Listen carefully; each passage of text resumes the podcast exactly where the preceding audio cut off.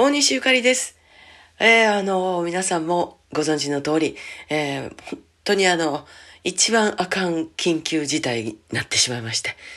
えー、3日の夜ぐらいからかな、ものすごい熱が出ましてね、えー、それが日曜日やったもんですから、あの、もし何かあったら、4日の日やった病院焼くから、えー、その日に先生に見てもらおうと思っていろいろ調べておりましたらば、まあ夜中からガッガン熱が出ましてね。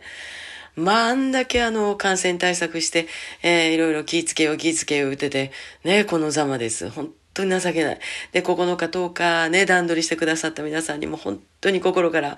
面目ないな申し訳ないなっていう、そんな気持ちです。